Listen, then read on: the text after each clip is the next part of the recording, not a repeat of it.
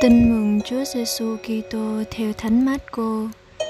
Khi nghe dân chúng hoan hô, Chúa Giêsu vào thành Jerusalem, lên đền thờ và sau khi đã đưa mắt quan sát mọi sự và lúc trời đã xế chiều, người ra về Betania cùng với nhóm 12. Hôm sau, khi thầy trò rời bỏ Betania, người thấy đói và khi thấy ở đằng xa có một cây vả nhiều lá, người đến xem coi có trái nào không. Nhưng khi lại gần, người chỉ thấy có lá thôi, vì không phải là mùa có trái. Người phán bảo cây vả rằng, cho đến muôn đời sẽ không còn ai ăn trái của mi nữa. Và các môn đệ đã nghe người nói. Các ngài đến jerusalem, và khi vào đền thờ, chúa liền đuổi những người mua bán ở đó. Người xô đổ bàn của những người đổi tiền và ghế của những người bán chim câu. Người không để cho ai mang đồ vật đi ngang qua đền thờ. Người dạy bảo họ, nào chẳng có lời chép rằng, nhà ta sẽ được gọi là nhà cầu nguyện của mọi dân tộc ư. Thế mà các ngươi đã biến thành hang trộm cướp.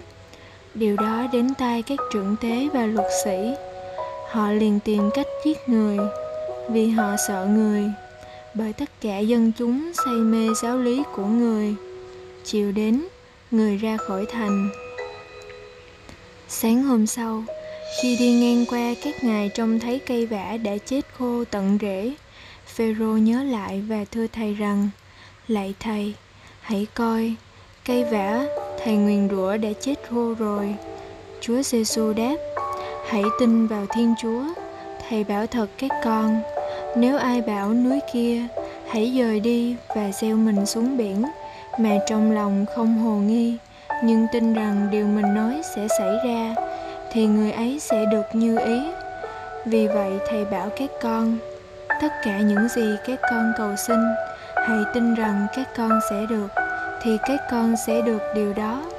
Và khi các con đang đứng cầu nguyện, nếu các con có điều gì bất thuận với ai hãy tha thứ để cha các con trên trời, cũng tha thứ cho các con. Nếu các con không tha thứ, thì cha các con trên trời cũng không tha tội cho các con. Suy niệm. Đã từ bao đời nay, nơi đền thờ jerusalem người ta vẫn được phép buôn bán chiên cù bồ câu và kể cả dịch vụ đổi tiền. Đổi tiền roma lấy tiền do thái để dùng trong đền thờ, đều là những phẩm vật dùng vào việc tế tự. Đứng đằng sau những hoạt động đó là cả một thế lực đầy thẩm quyền, là các thượng tế và kinh sư. Những người chuẩn nhận việc buôn bán ở đó vậy ông giêsu này là ai mà dám thay đổi cục diện này? Thế nhưng, lòng nhiệt thành mà chúa đã thúc đẩy ngài bệnh dây thần làm roi, xua đuổi bọn người buôn bán để tẩy uế đền thờ. Với cảm nhận tinh tế Chúa Giêsu không chấp nhận bất kỳ sự du di, nhượng bộ hoặc pha phôi tinh thần thế tục nào vào việc thờ phượng Thiên Chúa, đấng thánh tối cao, tuyệt đối.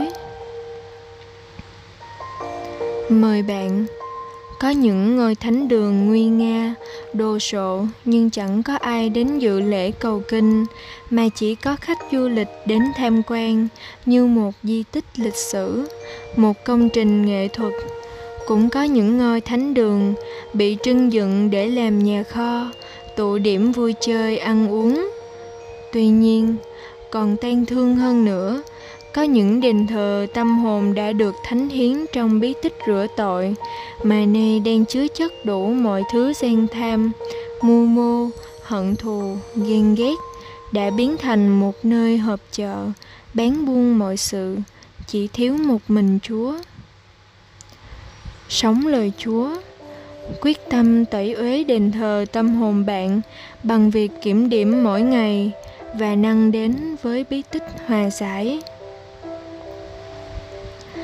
Cầu nguyện Lạy Chúa, xin thanh tẩy tâm hồn con khỏi tội lỗi, để tâm hồn con mãi mãi là đền thờ của Chúa.